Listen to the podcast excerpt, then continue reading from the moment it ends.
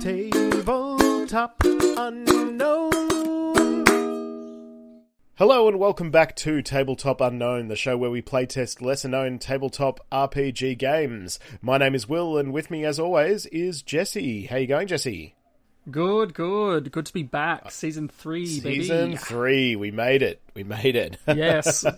so on this podcast, we uh, choose a tabletop RPG system, we test it with players, and then we talk about it. And this season, we will be exploring the Witcher tabletop role playing game by R. Talsorian Games, which was released in August of 2018. All right. So, how you been, Jesse? It's been a been a couple months since we've been in the studio. It has it has been a couple months, but there is good reason for that. Uh, you've been in a show. I have. So, I have. Yeah. Um, we've had to also organise a different recording space Yep. just for this season. which is super exciting, by the way. I'm really looking forward. To it. I'm actually very excited. Um, I, I I sent you some pictures of it, um, and it's actually it's got an awesome vibe. Um, and the owners are great as well. So I'm very excited to get into there in an actual recording studio.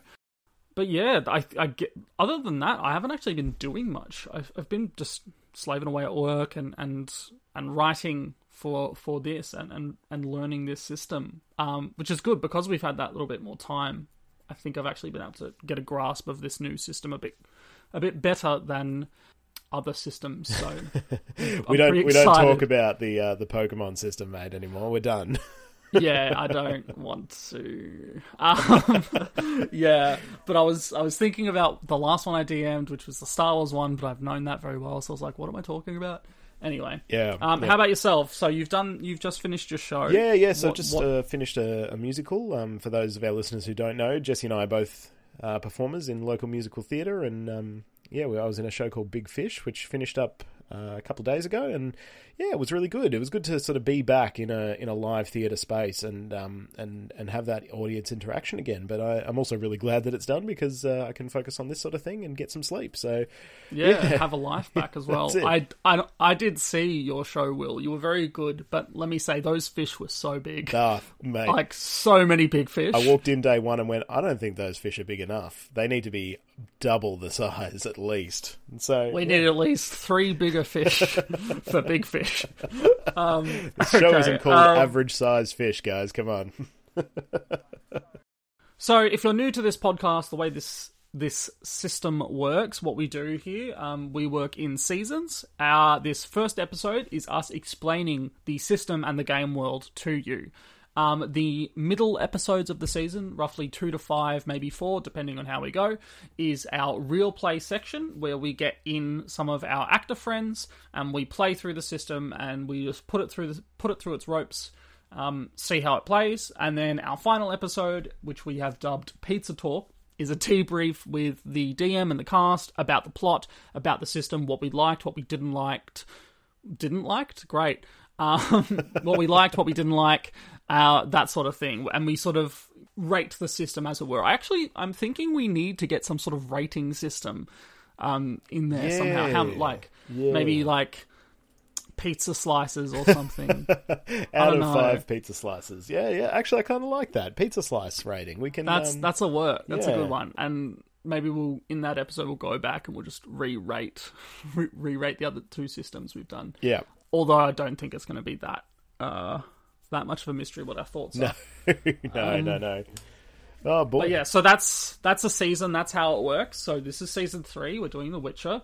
Um, Will, why don't you take us through just the the, the basics of um, who made this system, why, Yeah, absolutely. and just go into acknowledgements and the world as well. Yeah, for sure. So, um, as you mentioned, the game was published by uh, Talsorian Games in 2018. Um, it was actually announced in 2016, um, a couple, about a month and a half after The Witcher 3 came out, presumably because of the success of The Witcher 3 and the, the sort of widespread critical acclaim uh, that that had for the story and the characters um, in particular.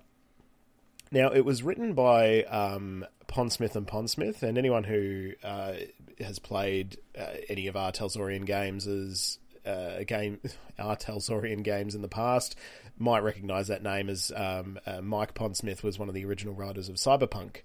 Um, so, and he also had a hand in a in a couple of um, Dungeons and Dragons lines as well, Forgotten Realms and Oriental Adventures. Uh, however, this wasn't written by Mike. This was written by his wife Lisa, uh, Lisa Pondsmith, and his son Cody. Uh, is that right? Yeah, Cody Pondsmith. oh, there you go. There you go. Yeah. So um, again, Cody Pondsmith has had uh, and Lisa have both had um, hands in in writing um, cyberpunk part of the cyberpunk series, particularly the newer Cyberpunk 2077 um, with uh, uh, Projekt Red games. Um, yeah, so Pondsmiths are all over it. They and they have um, taken to this Witcher RPG as well. Um, yeah, so obviously though, um, no RPG is written in a vacuum. The Cody and Lisa Pondsmith have written it, but there is a bunch of of credits um, for illustrations, layouts, and designs, things like that. I won't go into all of them, unfortunately, but they are at the front of the book, and, and we thank each and every one of them. I will say that if you do, I will say if you do get the chance to get a hold of this book, I highly recommend doing so. It is absolutely beautiful. Mm, yeah, And one of my favorite parts about this book is that the writers will actually talk to you directly and sort of explain why they've done certain things just in little side panels in the margins, which is actually really helpful. So you sort of have a bit of a, a better understanding of why the why the system works the way it does. And they also do give really good examples um, within lore Like they've presented an example to you um, as if it's part of the Witcher universe and it's written almost like a story. There's all these little tiny story sections in the book as well. absolutely. just- it's just excellent. Really good for immersion. Teaches you how to play the system really, really smoothly because you're reading it as if you're reading fiction. Yeah, and the, the whole um, you know breakdown of the history in the world is written in, in character. A guy named Roldo, R- Rodolf Casimir, Casimir, Casimir. Uh, probably getting that completely wrong. Um, but yeah, that's the character that actually talks you through the history, the recent history, the Nilfgaardian Wars, all that sort of stuff. So. Yeah, it is really interesting the way that the book is designed and the way it's set out. And like you said, it's beautiful to look at. The artwork, the the maps, all of that stuff is really, really stunning. Um, so excellent work by all of the team over at R. Talsorian Games. Um, so just to give you a bit of an idea as to what the world is like in The Witcher, um, for those of you who may not have played the game, may not have seen the um, the Netflix series with the infamous shirtless Henry Cavill in a bath scene, um, the world of The Witcher is a really dark adult fantasy world. Um, I would probably liken it closer to, much closer to Game of Thrones than Lord of the Rings. Um, but it is also a little bit different to Game of Thrones as well, um, in that it is much more steeped in um, myth- mythology, monsters, um, magic, all of that sort of stuff. Whereas that sort of took a bit of a side, was part of a side story of, of Game of Thrones, at least in the earlier seasons. Um, so yeah, in the world of The Witcher, life is hard and short and violent. Um, and the little people, it's all about the little people, the little people that get caught up in these these bigger um, sort of world changing events, um, which I find really interesting. So that's what we're sort of working with, guys. The continent that exists is um, broken up into a number of countries or a number of, of, of, of sort of, city states. City states. Um, but there has been these really huge world changing wars in recent history um, called the Nilfgaardian Wars um, or the Northern Wars, which has affected people and affected um, the way in which certain certain species and certain people are um, greeted and treated. So that's sort of our, uh, what The Witcher is all about. Um, again, if you don't know the series, The Witcher might be a strange sort of name. It actually refers to um, a class of characters or a, a particular profession within the world. Witchers are these. Um, uh, I'd happily run. I, I'll, I'll happily run you through witchers if you like. Oh, please Uh, do, We'll save- yeah. give you some breath. So I actually really love uh, this world, so I'm, I'm quite familiar with it. Um, witchers are basically mutants. Uh, they are created by magical and alchemical means, um, and they are people that are mutated to be monster killers. Um, they have cat-like eyes that with sort of like a yellow tinge.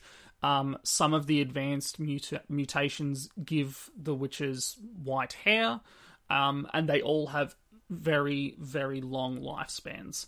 Um, and the irony being that their line of work will kill them before old age does. Um, but the most famous character Geralt of Rivia is a Witcher, and um, his age is sort of all the stories go over a large portion of his age, and he doesn't really change over that aging period. I think we look at about up to 80 years in his midlife that we go through, and he doesn't really change in terms of age at all.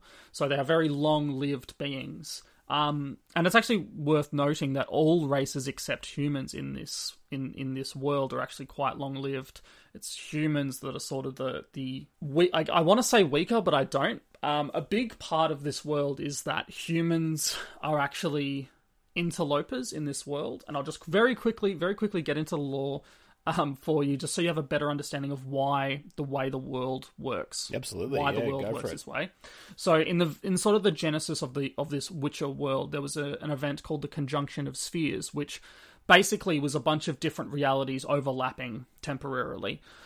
What this did was it threw humans, elves, um, dwarves, halflings, fuckloads of monsters from all different worlds all into this one world. Everyone got stranded in this one place.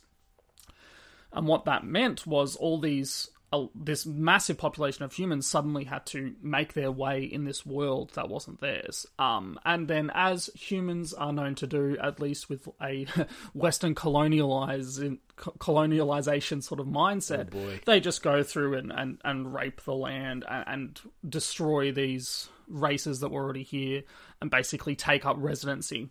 Um, so humans are the most populous person in this world, and they are quite hated by most other races because of everything they've done. But also, humans are quite xenophobic as well. So that's actually something this system does take into account is is racism. So there is a massive, um, there's a massive focus on that in both the series, the books, um, and this game as well, which I think is actually interesting. It doesn't shy away from that. It actually looks at it with a very stringent eye um, and sort of talks you through how to do it appropriately and that sort of thing. But um, it and that sort of reinforces that this dark world is actually very adult. Um, so, The Witcher as a as an IP is something for adults as well. So, yeah. yeah. So if if you have children, The Witcher probably isn't for them. Um, Just straight up, yeah. straight up off the bat. straight up, yeah. Um, yeah, cool. Uh, but yeah, look, uh, I think that not shying away from that sort of stuff is, is really great, and um, and like you said, it, ta it takes it into account really well, and it's really um, really interesting. But let's sort of get straight into, I suppose, some character creation stuff. So Yeah. um, the, the the the book has a really interesting way that you can sort of develop a character and its and its um and its backstory. Why don't you sort of talk us through that, Jesse?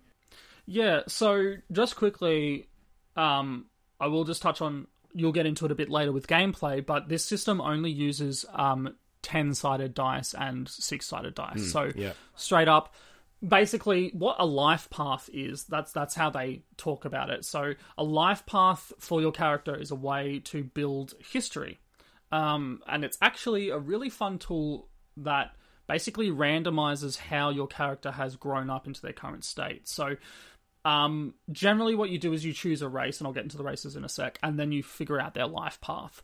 The life path works by simply rolling a d10, and then you follow down this tree of different tables of d10s that you need to roll. So the very first one is where you're from, basically on the continent. If you are human, you uh, roll a d10, and if you have evens, you're from the Northern Realms. If you have odds, you're from Nilfgaard, and then you roll another d10, and then you are from one of the 10 places in each of those factions. From there, those factions will then give you one statistical bonus. For example, Redania, if you were born in Redania, you have a plus one to education. So that's a that's a really cool thing. Um, from there, you roll another d10 to determine the state of your parents and family. So you either have parents or you don't; they're dead. Um, and then based on that, you either go, "Where are my parents now?" or "What happened to my parents?" and it's it's similarly like that. You keep going down, you go down all these trees, and by the end of it, you get a rich backstory, which is just full of information that you can either use or not use. Um, can I just Um, sort of jump in and say that I really, really love doing this.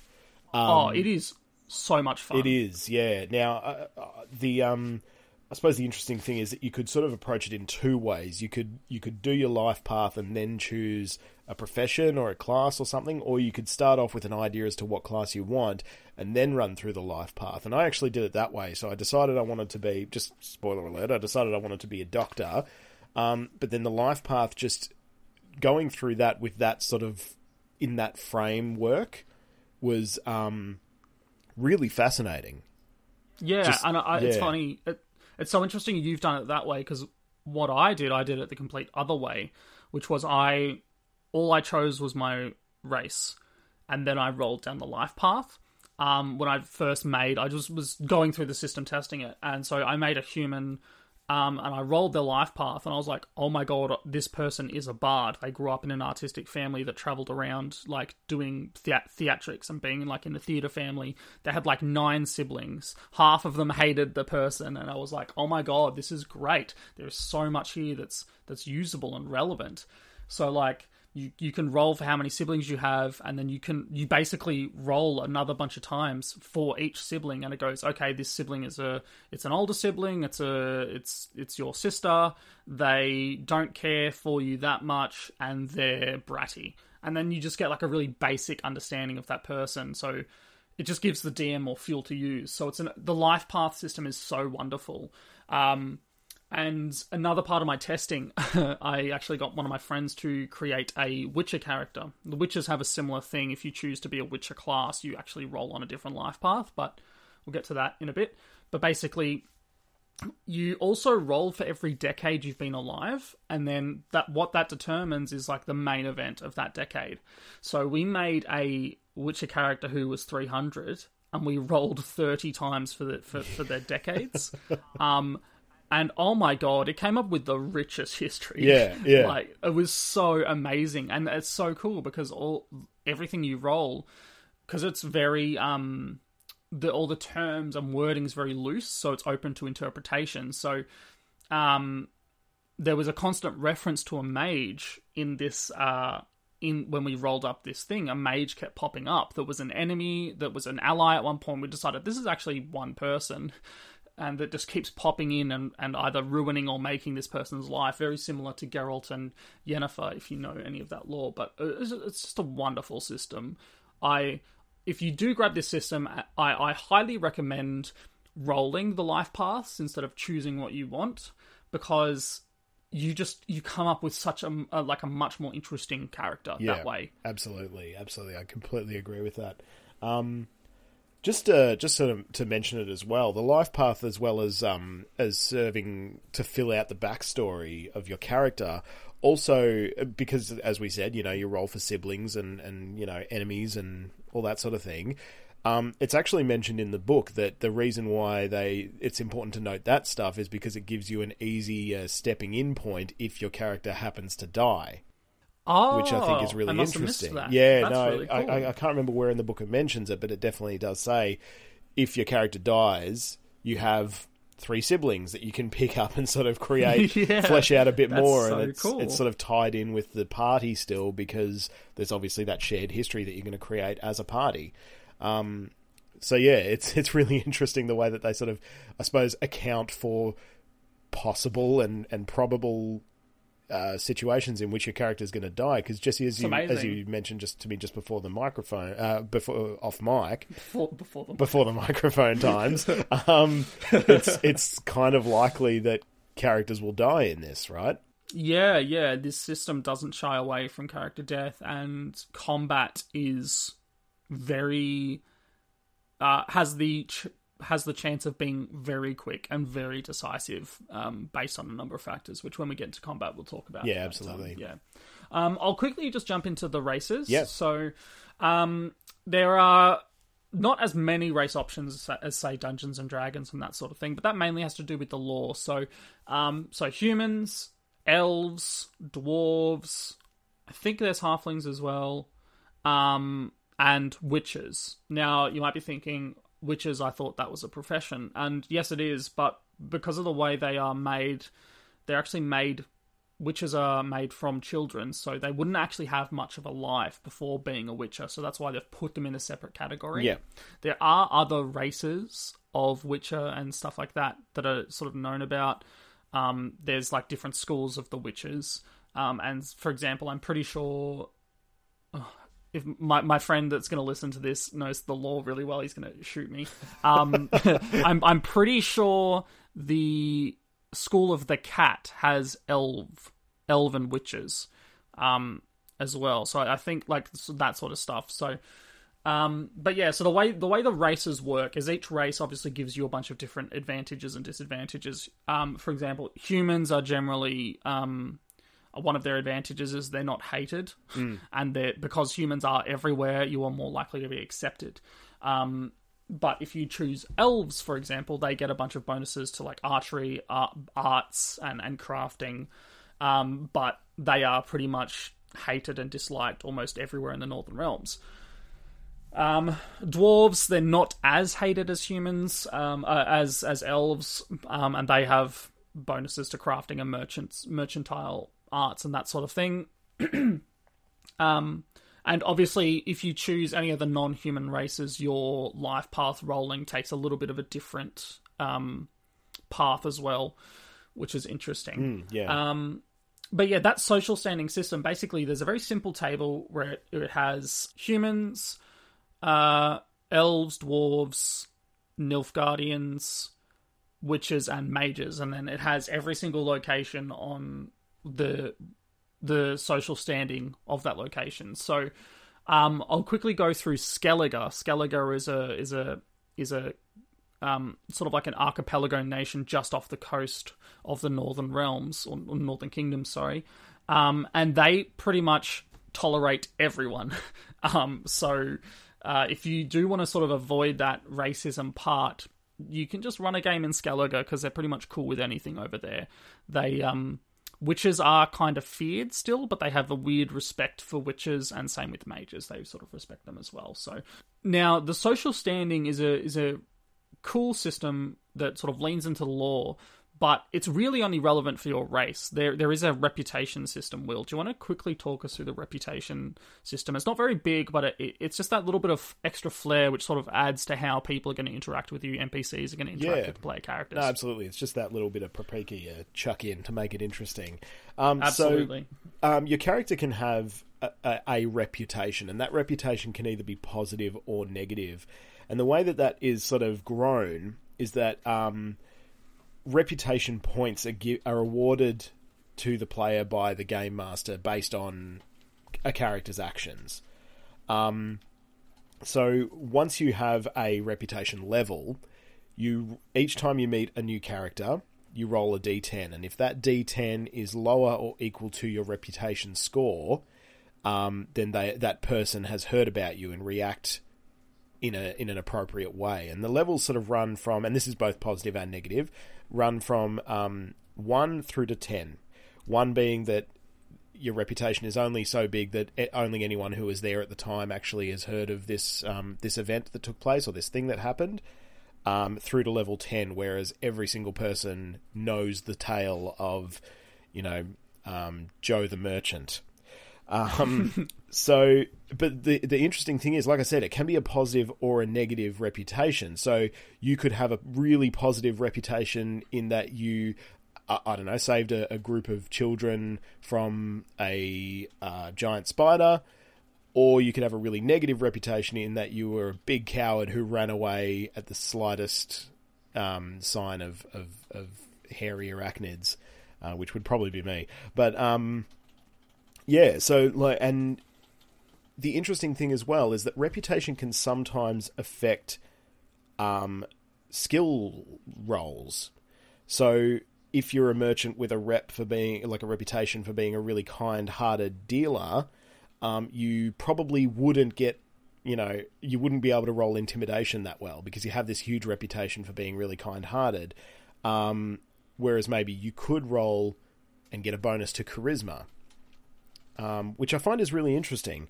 Um, so, yeah, that's just sort of how reputation works. Uh, Did, did I did I cover it about right, Jesse? Yeah, I think I think that's pretty much everything. The good the good thing about reputation is that it is it runs um, sort of parallel to your social standing. So even if you are an elf, um, and humans are going to hate you wherever you go, if your reputation is high enough in the positive, it might not actually matter. They might be too engrossed with your story and that you're a famous person, and it might just completely avoid the fact that that person is a racist, and they'll be like, "No, you're you're one of the good ones," or something Yeah, like that. yeah, It has yeah. it'll have these interesting interactions that obviously with a good DM can capitalize on. So it, it really opens that um, for a, a really simple baseline for the DM to go, okay, this this is this person's famous, they're an elf, blah blah blah blah blah. Like it works in that favor, so it's really interesting. Which, like you said, just Um, adds some really interesting flavour to the um, to the world and to the to the game. Yeah, exactly. Um, all right, let's get into the classes of this system, which are actually called professions. So, um, you've chosen your race, you've you've rolled your life path, and you might have an idea based on this life path what class you might want to take, and there, and from there you'll take the class. But I'll just quickly run through them. So we have a bard, obviously, because toss a coin to your witcher, all that. um, craftsman, criminal, doctor, mage, man at arms, merchant, priest, and then witcher. Um, witches are a whole other thing, so we're putting them separate. Um, and also, there is actually a newly released class which Will and I stumbled on on the wiki, um, which is which is possibly some of the best uh, TTRPG character creation material I've ever seen in my life, and it's called the Peasant. um, yeah, uh, I'll get into that later. Anyway, so every single profession has a key skill, um, and uh, so for craftsmen, that is craft item. Um, mage, it's cast magic. Um, and so on. Bard is like perform, that sort of thing. And that is sort of the basic ability that they can do that defines their class that the other classes can't do. So a bard can go into a town and they can do a perform check, and then based on that perform check, they can pretty much always earn a certain amount of money randomized based on how well they perform and how well their check goes, where they are, um, and how the economy is of the town. Um, so that's the bard's sort of job at a really base level in the party is to at least earn some money so they can act, like you know do things and function as a party as a group. Um, but obviously the men at arms have a bit more of like a combat base. So they they are meant to be fighting constantly. They have certain abilities that complement that. Um, so once you've chosen your your profession your class your profession um, you then have this is where we get into the statistics of your of the of the player character. So you need to determine your stats. So stats are really simple. Um, you roll 9 d10s and you re-roll anytime you get a 1 or a 2 because they're so low. Yeah.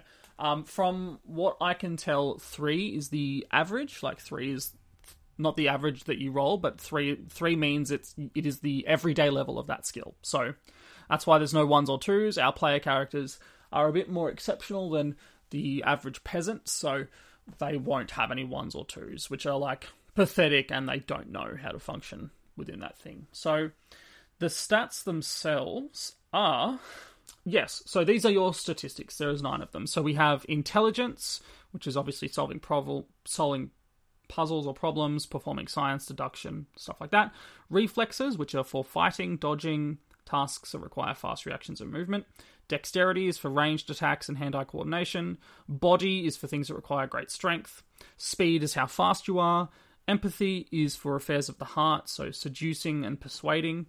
We have crafting, so that's for using alchemy and machinery. Uh, sorry, not alchemy, machinery and like artillery, using it and setting traps, that sort of thing. Will is then for your intimidation, but also your magical checks and your mental endurance checks. So it's like the sheer power to keep going. And then we have one final skill, which is called luck. Um, it's a bit different to other skills in most games.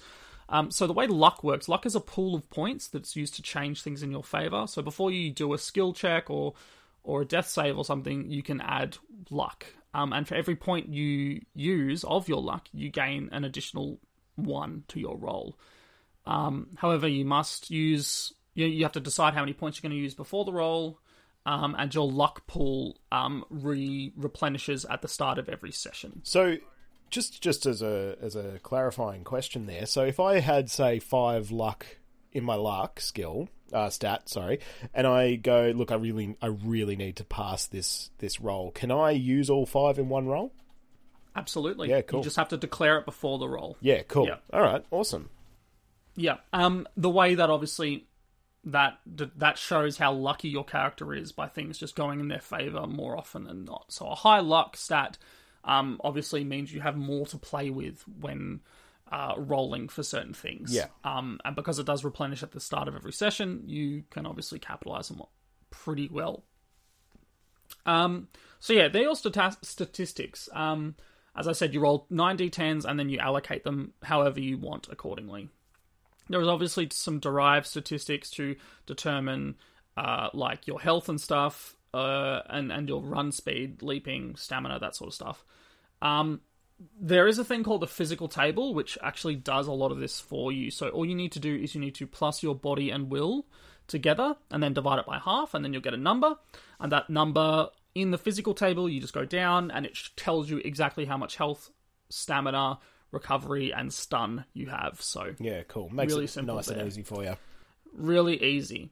Um, so going back, so we're going to double back onto the classes again. So for every class, they have what's called um, a skill package, which is, as I said, every class has a one their their one unique skill that they can use, but also they have a bunch of other skills um, that fall under those statistics I just mentioned. So I will just go through. Um, I think I'll go through the Bard's skill package just so to make it very clear um, for us how these skills work. 'Cause basically, even though there is a broad range of skills, each class only has a very particular selection of those skills. So for the Bard, their skills are charisma, deceit, performance, language, they can choose one additional language, human perception, persuasion, streetwise, fine arts, seduction, and social etiquette. So when you're creating your character, you get 44 points to put into those skills, and I don't think you can go over a 6 in character creation. So however you want yeah. So however you want to to arrange your skills, you just put them straight in there.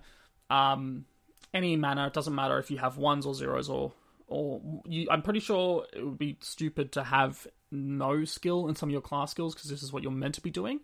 But I mean, there's nothing to stop you. Um, so yeah, you put it all down.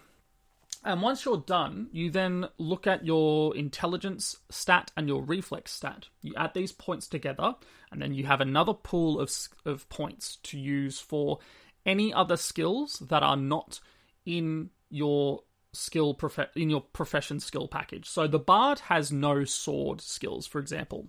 So we would take our intelligence and reflex, add it together. We would have a bunch of points. We would use those points to maybe put skill points into swordsmanship, so our bard can now defend himself with a sword. Yeah, and they physically. they call these pickup skills. The idea being that you've just sort of picked up some skills in the world as you've gone and lived. So the idea of a bard being a swordsman as well isn't isn't completely ridiculous. It's a skill that he would probably pick up at some point.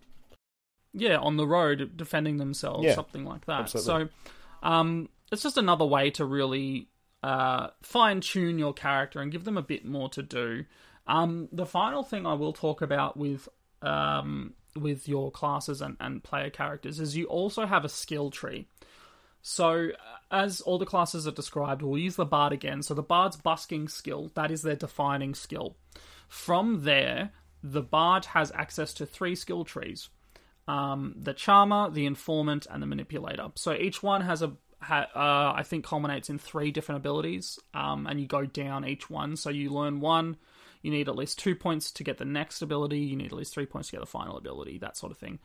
Um, and I'll talk about those points in a sec. But basically, it's just another little thing to fine tune your character. So if it, if this was an MMORPG online, if you chose a warrior, you know this would be the equivalent to like, am I a protection fighter? Do I dual wield or do I have a big ass weapon? Like I like they're your options essentially. So Yeah. it's like that last sort of fine tuning thing for your bard. So if your bard was sort of like a spy, for example, you could go down the informant tree and you get a bunch of relevant skills eventually. Um, and you get these over time, you build them up. Um, by adding in IP. Um, which takes me on to my last little thing before jumping onto witchers is leveling. So IP is um, improvement points. Now, the way this works is really simple. The DM will award improvement points anytime you do something cool or interesting with a particular skill. Um, and once you have a pool of improvement points, you can then spend that on all of your skills to level them up appropriately. So, using our bard, let's say we want to increase his seduction ability, and his seduction ability is at five. We need at least five improvement points to take our seduction skill up to a six. Right. Okay. Yes. So so it goes in stages. So you can't jump from a five to a nine. Well, you, you, you actually can, but it would be five plus six plus seven plus eight Yeah. Okay. Yeah. Right. improvement points. So you do each step is the the implication is is that you slowly get better at all your skills over time, and that's the way it, it's very simple. That's the way it works. So, um, I mean, it's only a single page in this whole thing for leveling up.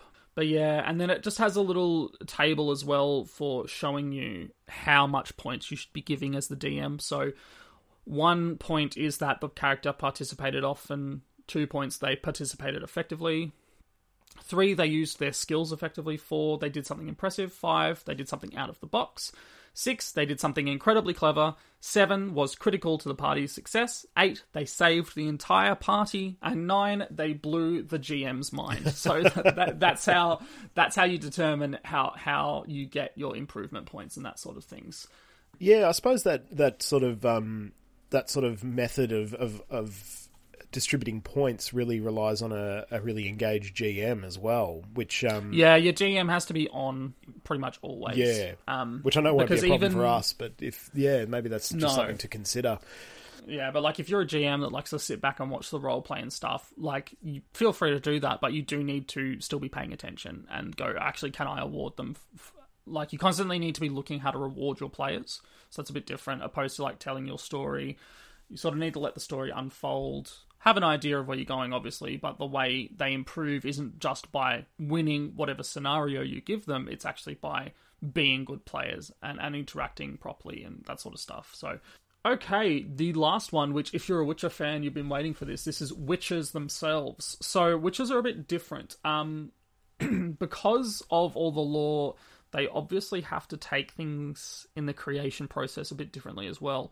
So with other classes and races, you roll down your life path and that sort of thing. But witchers, because they are taken from birth, they actually have to roll through the um, the the lore of how witchers are made. So when you choose a witcher, you have to determine at the very start sort of what age your witcher was taken by other witchers.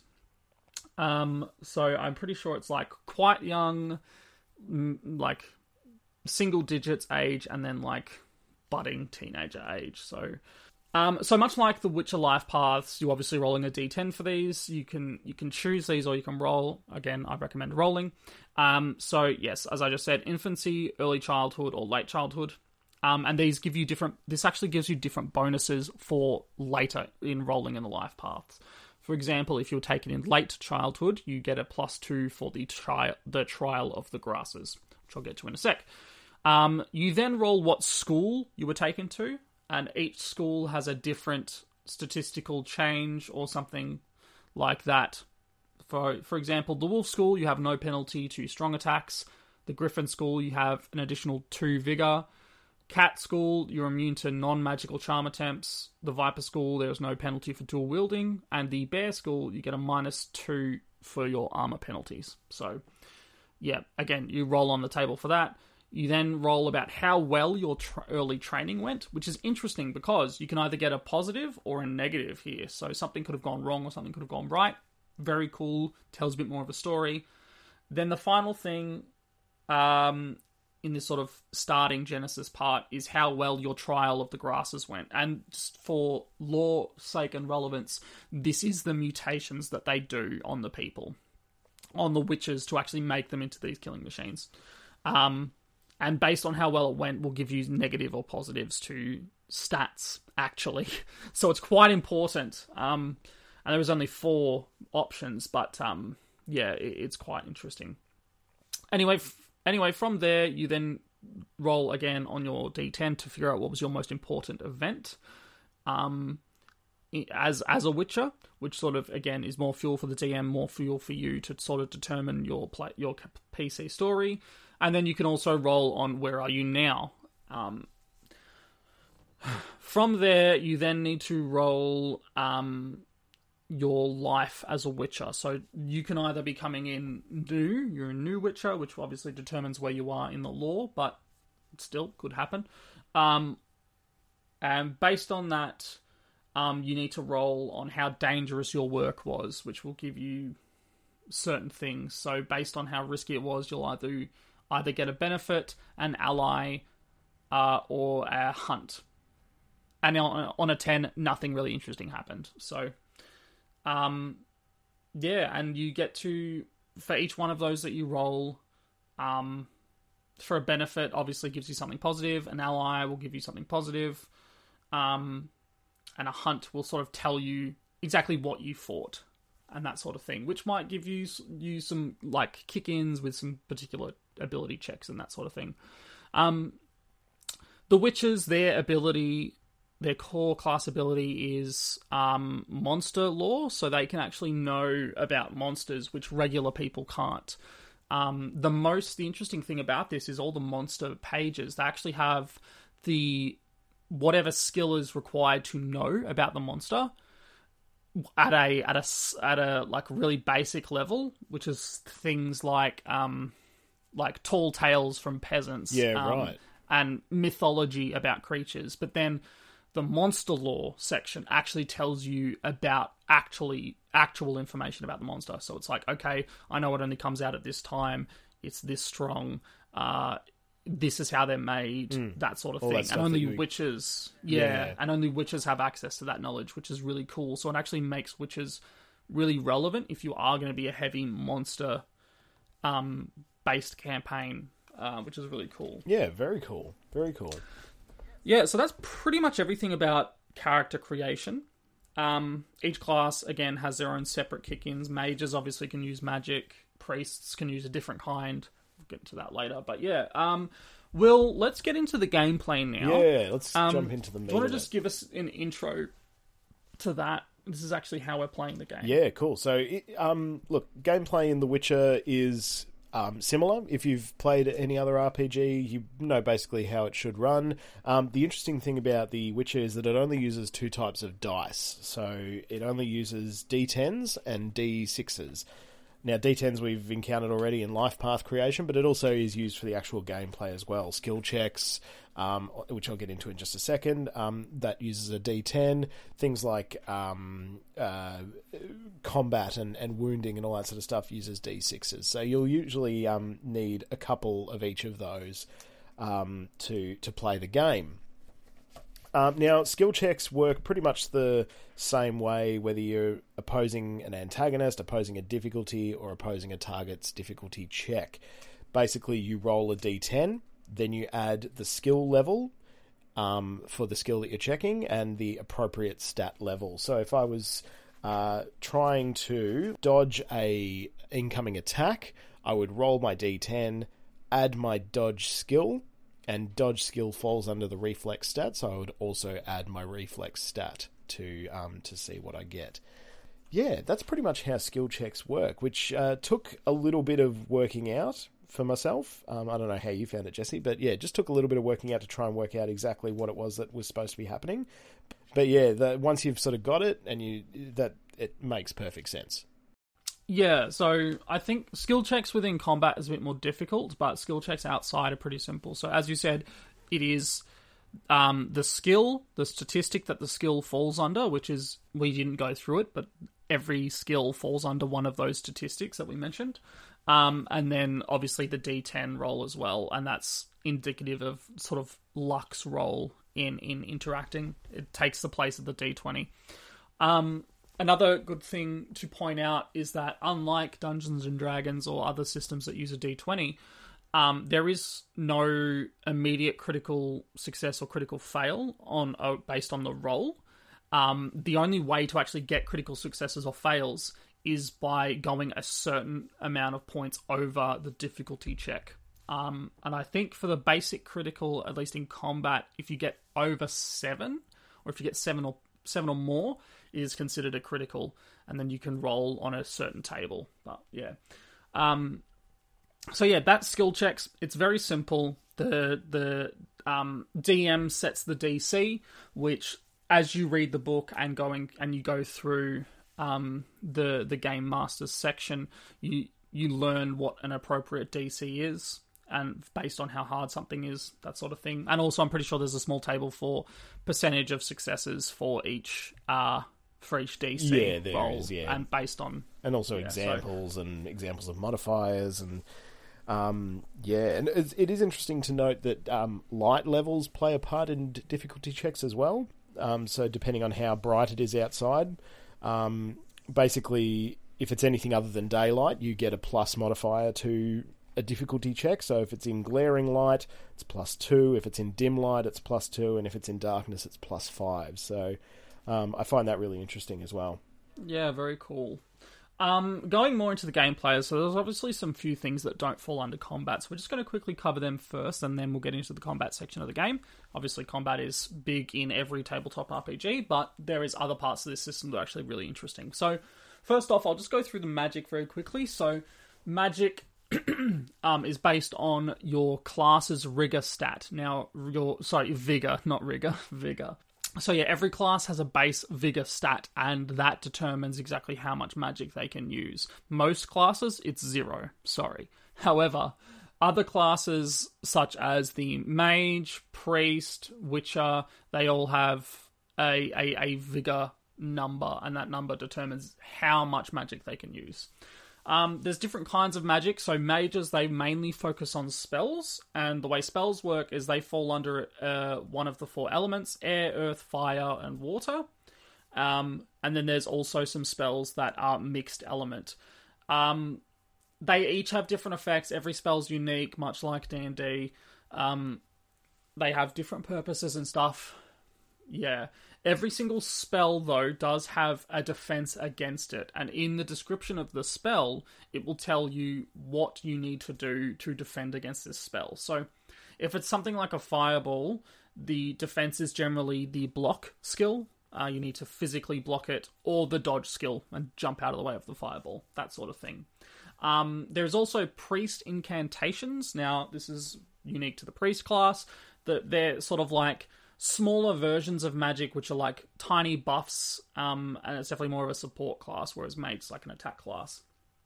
Um, there is rituals, which I'm pretty sure anyone can use a ritual, um, regardless of vigor. You just need to actually have all the components and, and, and stuff to actually perform a ritual, but a ritual is another form of magic. That is like summoning something, binding something, revealing something, that sort of thing. The rituals are generally tied to a place as well.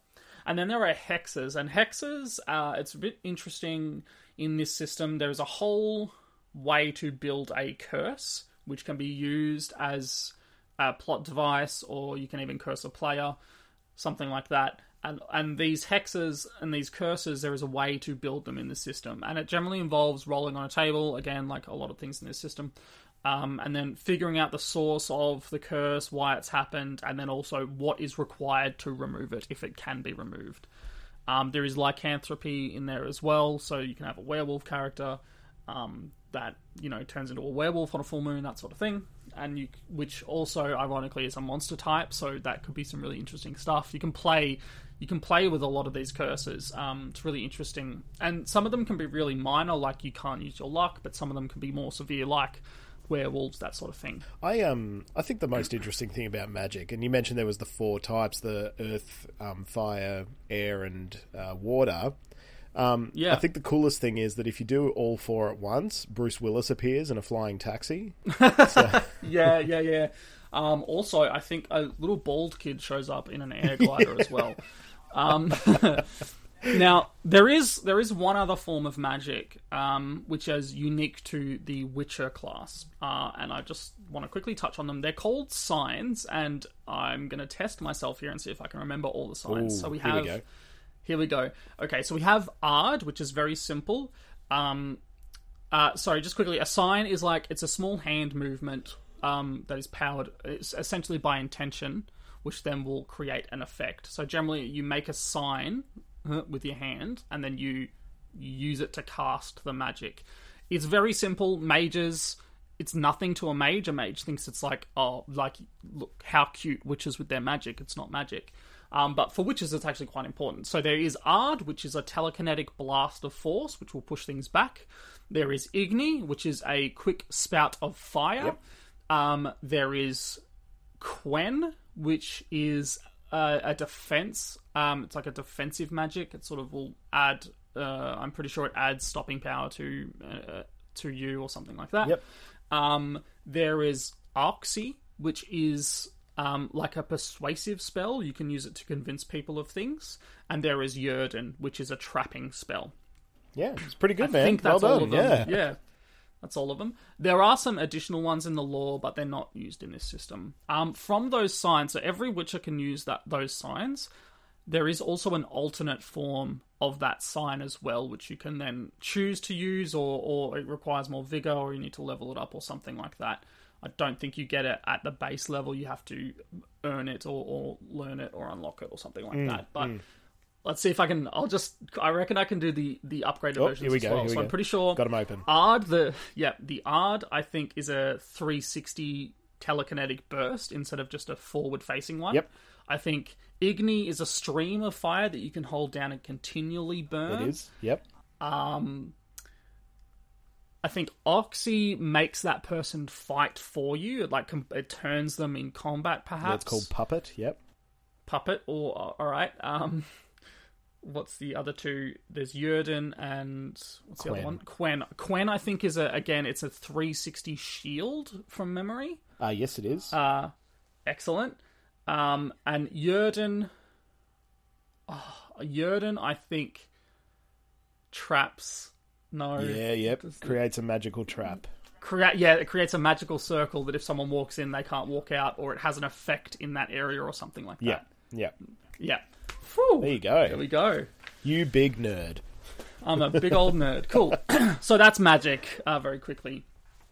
Um, other than magic there is two other parts to this system that are really cool. Um, that's crafting and alchemy. So i'll quickly go through crafting. So the way crafting works is throughout the world and in the book there is a bunch of materials that the book just lays out for you. It's there. It can be picked up as loot. You can find it. You can buy it whatever um, there is also a thing called schematics so that basically is the instructions on how to make something so if you want to make something let's say a very simple iron sword if you have the schematic for an iron sword congratulations we can move on Yep. so first of all determine if you have the schematic Second, determine if you have the components. So, with an iron sword, you obviously need iron, wood, and leather for the handle. Yep. Um, so, you must determine if you have all this. If you do have all this, you can then, congratulations, roll a crafting check. Um, based on if that check passes the DC of that item, you will either create it in a certain amount of time or you will fail. If you fail creating it, you can then roll to see if you can reclaim some of the material um, immediately after, and then you obviously have the chance of trying again if you have enough left. That's a really cool little uh, mechanic. I quite like that. Really, really cool. And you can make thing. You can make weapons. You can make armor. You can make some gear. Anything all the way up to high level Witcher armor. Yeah, right. Um, you can create if you have the correct schematic for it. So it's really cool. Yeah, cool. And schematics are just found in the world, are they? Yep, found in the world. I'm pretty sure um, some higher levels of the crafter class profession can also create schematics. Oh, cool. Or like duplicate schematics and then sell them, that sort of thing. So um, there is one other thing I just will quickly touch on with the crafting. Mm-hmm. Um, if your characters have a bit of extra coin, what you can do is there is a thing called investment. So if you go to a town and you have some money, the GM can tell you that the investment for this item is this much this much gold. So if you have that much gold, you can pay that investment cost, and essentially what that means is you just buy the items you need to make it from the town, and you and you have them. Right. so even if yeah. you don't, yeah, so so you can just pay the investment cost to the to the town or wherever you are to get all the items. You don't actually need to go around and find them. Yeah, okay. Um, so it just really simplifies that system as well. If you don't want to get too heavy into it, you don't want to make them constantly search for, oh, I need to go to this forest to get this wood, whatever. Yeah, yeah. You can just pay the investment cost. Um, and then from there, every item you create also has a cost as well. So that cost is the value of the item. So you can go from there. Very cool. Very cool, very simple, big fan. The second thing is alchemy. Alchemy, again, very cool thing. So basically, the, the very fundamentals of alchemy are every sort of natural component or, or scientific component that you find in the world can be broken down into one of nine sort of alchemical substances, they're called. Yeah. Don't get me to name them. I can't remember. I know there's. I can name a few. There's Fulgur, Vitrol, um, hydrogranum, or something. Uh, aioli. It's not aioli, but it's something like that. Um, basic, yeah. So, um, You know what this, So this potion needs? A delicious garlic mayonnaise. yeah.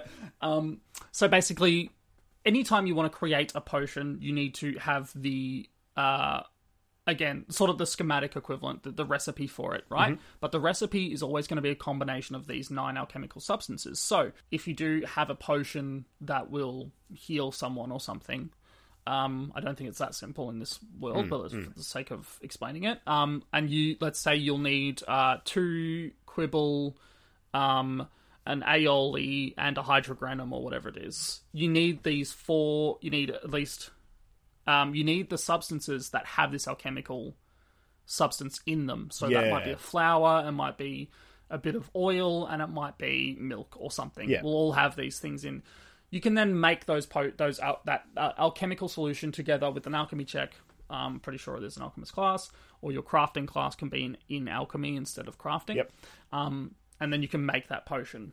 So another really cool thing, it synergizes. It's it, it, it has synergy with witchers as well. Witchers have very specific potions and decoctions that they can make that only witchers can use. Yeah. Um, and that gives them a level of toxicity that they then will take disadvantages with. Um, the fun thing about the Witcher potions, though, is there is a system to make non-witchers drink them Okay. and and if that actually does help them or hurt them. So there is a Witcher potion called Swallow, which essentially is a healing potion. Um, that only witchers can drink. Non witchers can drink it, but it's more likely to kill them than save their life. So they've put that mechanic in the game that if you want to, if you absolutely need to save a PC's life, and all you have is Witcher potions, you can actually roll to see if you can save them in this large last ditch effort to use one of these potions on a human. It's very interesting, very cool. And finally, with the gameplay, I do just want to talk about supplementary text to the um, main source book. Um, it recently came out in 2020, and the reason I'm talking about it, even though we don't usually talk about it, is because it's actually very relevant to the game. So it's called the Witcher's Journal. Um, as I said, it came out in 2020. Um, it adds so many more monsters to the system. I would highly recommend it. Um, it, it, for this game, which is so monster centric, if you want to get all those monsters in there at some point, I highly recommend this supplementary text. Also, what this supplementary supplementary text adds to the game is a new system called Investigations, which it's not that heavy in the core rulebook, but in this supplementary text they sort of rejig it into a better system. Basically, every mystery or problem has essentially health that the players can then whittle away at by investigating clues, and how well they investigate those clues will take a certain amount of health off the mystery, and then once that mystery gets once you've completely exhausted that mystery of health, the players essentially know with all their investigations on the clues what the deal is. So if you want to simplify um, investigations or or and, and quantify it for your players, that's a really simple way of doing it as well. So that that's what that supplementary text adds. So that's really cool. Sounds like a really interesting mechanic, and I um I I'm really looking forward to not for this one obviously, but for like future explorations into this game, exploring that a little bit because it sounds like a really fascinating way to to um to to run a mystery and to run a campaign. Yeah, it's very cool. It's very cool, and and every time you so every every single clue has a different category it falls into, and then requires the use of a different skill. So if you find blood, that require like you need to use your, uh, I'm pretty sure it's like a perception skill on it, and if you succeed on that clue, you then get information, and also you've chipped away at the mystery health pool. Yeah. So it's really interesting, really cool. That's pretty much all the gameplay. Falling now into combat. Um, Will, do you want to just give us the intro into combat? Yeah, so we'll we'll, we'll get stuck into it. Um, so combat in this game, uh, in The Witcher, um, again r- runs off um, some some skills and and combat skills, but there is also some specific actions and specific um, specific strikes and things like that. So Jesse, why don't you sort of run us through how combat uh, runs first off? Yeah, so combat's pretty simple. You you you have sorry, I say it's simple. It isn't, but uh, I'll, I'll get into why it isn't and it is in a moment. But essentially, combat, much like other systems, is set into rounds. So every round in this system is three seconds. So already this is a shorter system.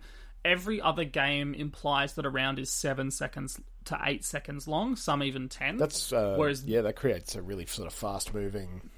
Yeah, thing. so this is what I said earlier that combat can go very quickly in terms of not only the game time but also the longevity of the fight, which I find actually a bit more realistic. Um, a lot of fantasy IPs and stuff like that generally draw out combat, make it this long, like constantly slashing at each other's swords and defending and blocking. They're fighting for ages, and then finally one of them wins. Yeah. No.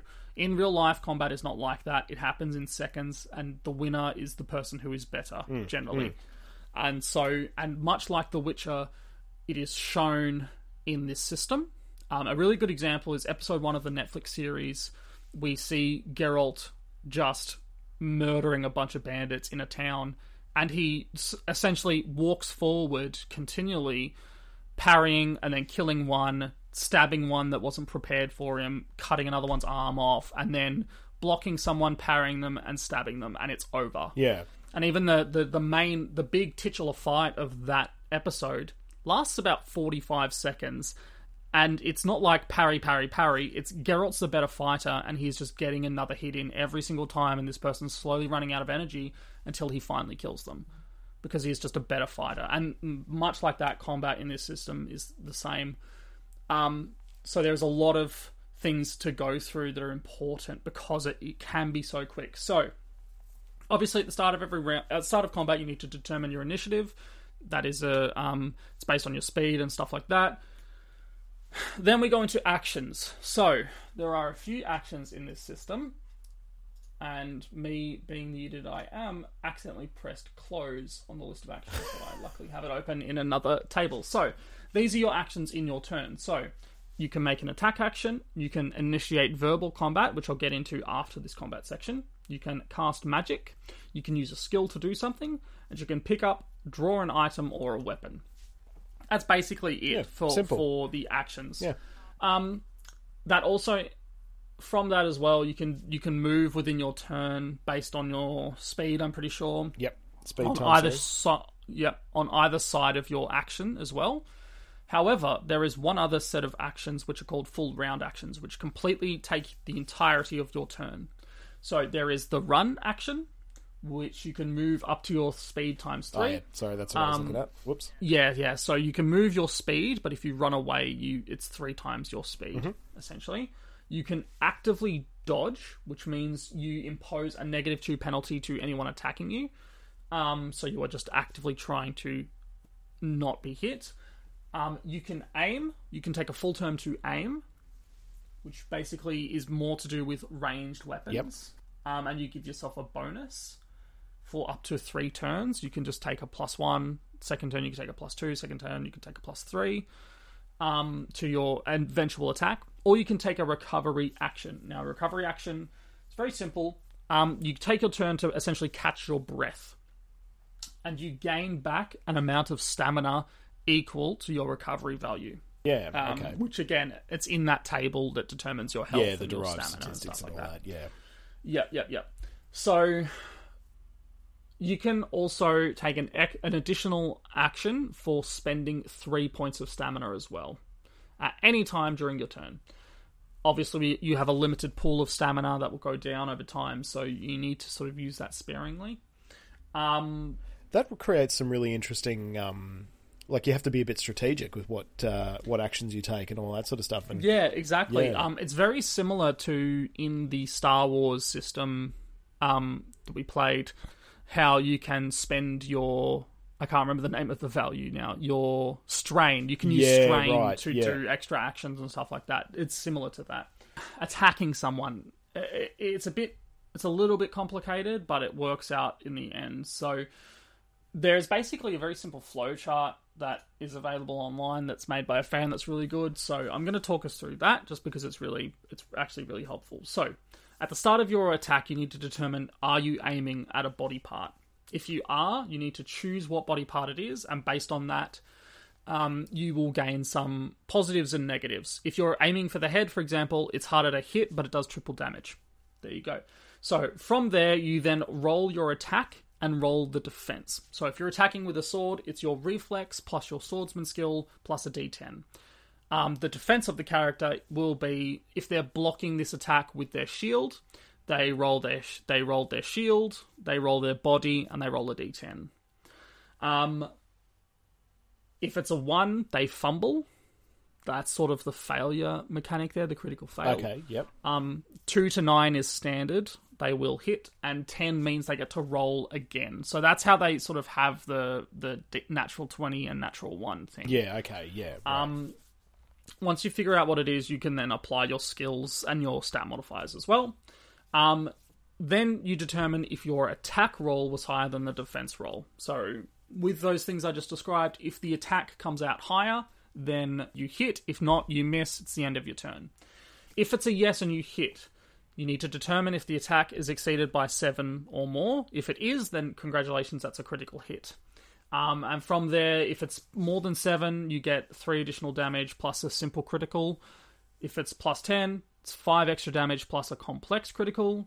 If it's 13 or more, it's eight extra damage and has a difficult critical. And those critical injuries, you roll on a table and it tells you exactly what it does. Very similar to the Star Wars system.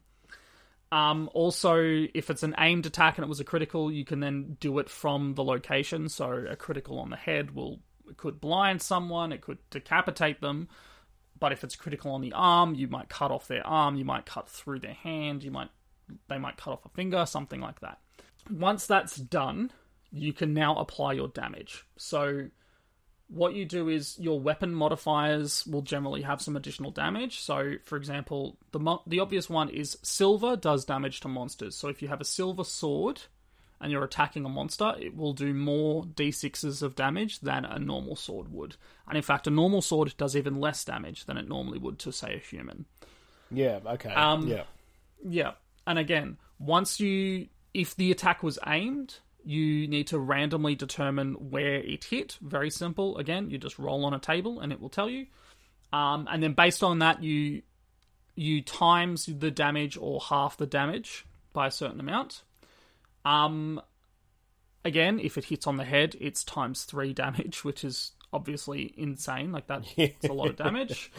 Um, if the damage is above a zero, oh, the sorry, and then so the final part of combat is then looking at how much damage you did and looking at the stopping power that the enemy has. Stopping power is the value attributed to whatever armor they're wearing. So a plate helmet on your head, for example, might give you 5 stopping power. That means you need to do more than 5 damage to actually hit the person. If you do more than 5 damage, not only do you damage that helmet, so it then becomes easier to hit at that location again, the stopping power goes down. That then, obviously, then you can focus attacks with your party and go, okay, keep hitting him in the head because we're damaging that armor. We can actually get through it quicker. Um, but then also, the additional damage you did over that stopping power is how much damage you will do. yeah, right, okay, And then you then remove that from the health. That is pretty much how an attack works. It does seem like a lot, but once you get in the flow of it, it will become pretty simple. yeah, So yeah. Hey, uh, do you reckon we'll, we might be able to post a link to that um, flow chart? Do you reckon? I, I yeah, I think it's I, I think it's worthwhile doing. Um, we might chuck it up on our Facebook group. Um, yeah, I think so. Yeah, cool. It's a very good flowchart, so I, I highly recommend it. It also has a bunch of um, references to the book as well on the side, so it can tell you where all the classes are and and all sort of that stuff. So the good thing is, I only the DM really needs to know this. Yeah, yeah. Um, and with this flowchart in front of you, it's going to make life easy. So um, players, you don't really need to worry about it because the DM will tell you as you go. You just go, okay, do this, do this, do this, do this. Cool. You you have hit. Tell me your damage. That does get past his armor. Congratulations, you've done this much damage. Yeah, right. Very simple. Okay.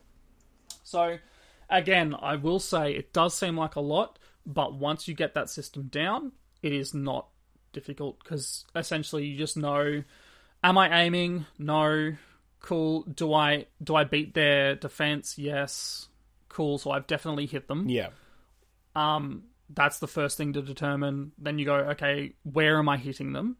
And did all sorry, you go, did I crit? No. Cool. Where am I hitting them? On their body, great. Do they have stopping power? Yes.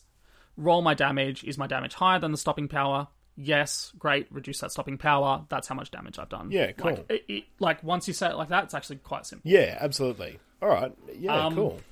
Yeah, so that's combat. So there is a few other actions you can take, which I will quickly just touch on. So mainly with attacks, you have two options. You have fast attacks and you have strong attacks or strong strikes. Sorry, these are strikes. Fast strikes, strong strikes. It's for melee attacks.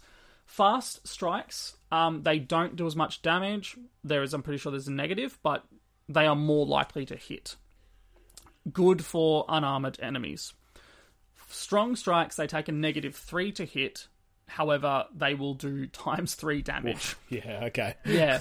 so you can already see that if you do a strong strike and you hit in a crit and you, and you hit with a critical hit on the head, Yeah. you could be doing up to nine times damage. Basically means like permadeath. Game, Like, game yeah. over because if you you do five damage times nine, that's forty five. That already exceeds high level health pools. Yeah, right. So yeah. you can understand why there is this com- the, this semi-complex system in calculating damage because under the right circumstances, some of these attacks are one-shotting enemies, no matter how strong they are. Yeah, yeah. Um, which is why I will say again that I actually think I, I, I have this. I I'm not entirely certain that our party is going to live through our encounter, but um, yeah, we'll see how that goes. I'm not Part of the fun. too worried. I'm I'm pretty certain everyone will get to the end. I just don't know if everyone's going to win. So. um, It's all right. We'll just and finally. exactly, exactly. And finally, our last little bit in the system is the verbal combat section. So, again, it's really simple. Um, your party, when initiating verbal combat with someone, your party needs to establish what their goal is with the verbal combat. That might be convincing someone of something, telling someone to back down, something like that. Once you've established your goal, you then look at everyone's resolve, and that is your verbal combat health pool. From there, there is verbal attacks, um, which work with your different verbal skills. So, seduction is an attack. Um, you can use your intelligence to use certain logic against someone, that sort of thing, and each thing has a different effect. I'm not going to get into them. Um, you also have defenses for these attacks, so you can choose to ignore something as your defense, and or you can choose to rebut against something. You can choose to seduce back, that sort of thing, and then basically, again, much like combat, did the attack beat the defense? Yes, excellent. How much damage did that do? you take that off their resolve, and then once the resolve is down to zero, you have won the argument, or you have convinced the person of something, or yeah, you have intimidated them and got them to stand down. So yeah, verbal combats are like a light, lighter version of the the actual combat. Yeah, right. But it's very, very interesting, very cool. That's a fun little uh, mechanic. Yeah, very clever, very clever. Really good way to quantify um, quantify verbal engagements. Um, and in a system that actually does have a lot of very intense political drama in it, Yeah. you could definitely pursue that within this system as well. So, using the verbal combat. Um, but I think that is everything Yeah, think, for this system, pretty so. much. uh, which is great. It's it, there's a lot to it there. It's really uh, deep and rich, and um, there's a lot to really explore there. And I think that anyone who's picking up this this this book we'll have a lot of fun. I mean, obviously, once we've done our gameplay, we might change our opinions on that. But so far, I really like it, and I really am yeah, interested to get I, stuck into same. it. I, I really enjoy it. I really enjoy it. It gives you so many options um, for a lot of stuff. I particularly like the fact that you get to choose how you defend against an attack. Whether that's so, that's the defensive stuff I was talking about earlier. Yeah. So you can choose to like dodge an attack or block it with a shield or parry it with your sword, and then based on how high your skills are, will determine how successful you are. So Yeah, you know, if you don't have a shield but you need to block something, you can still use it with your sword. You will just your sword will then take damage and could eventually break. yeah. So Which I remember being sort of like how you balance a it. key component of the video game as well. And so, being able to explore that in tabletop setting is is really interesting. Yeah, and I will just quickly point out that this this system is entirely based on the video game world. So, um, e- even within the lore that the book sets up, it is set up between the second and third video games. Yeah. So okay. Yeah. that's that's sort of where the environment is sitting right now. Um, and that again, that's where we will be playing as well. All right. Well, look. Thanks very much for running us through that, Jesse. I suppose at this point Not in time, it's It was a lot, yeah, yeah. but But no, it's it's it's all good and it's all it's all good stuff to know.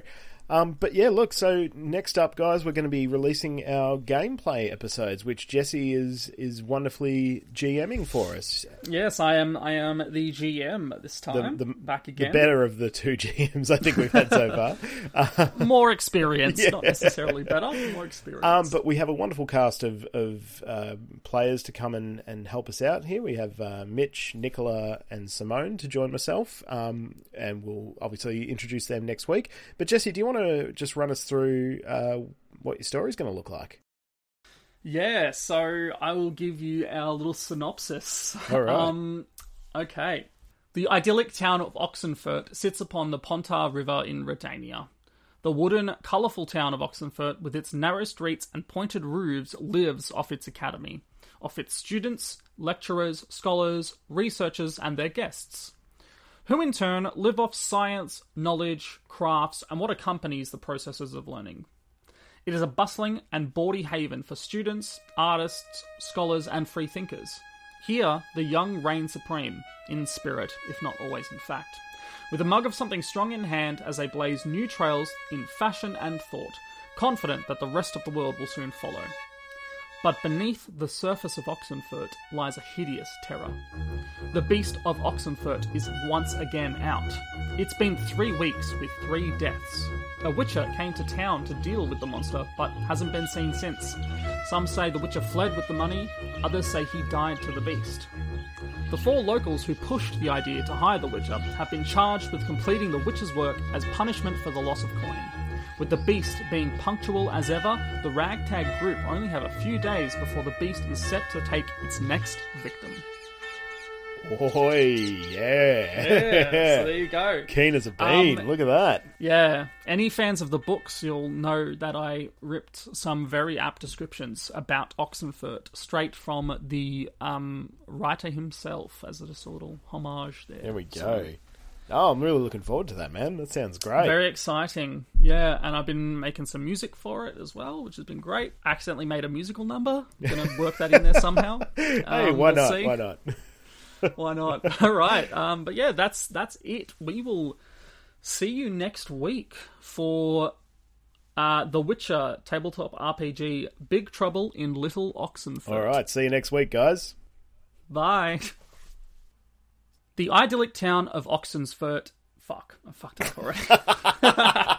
okay, hold on. I'll put that at the end. Okay. Yeah. Um, Great. great.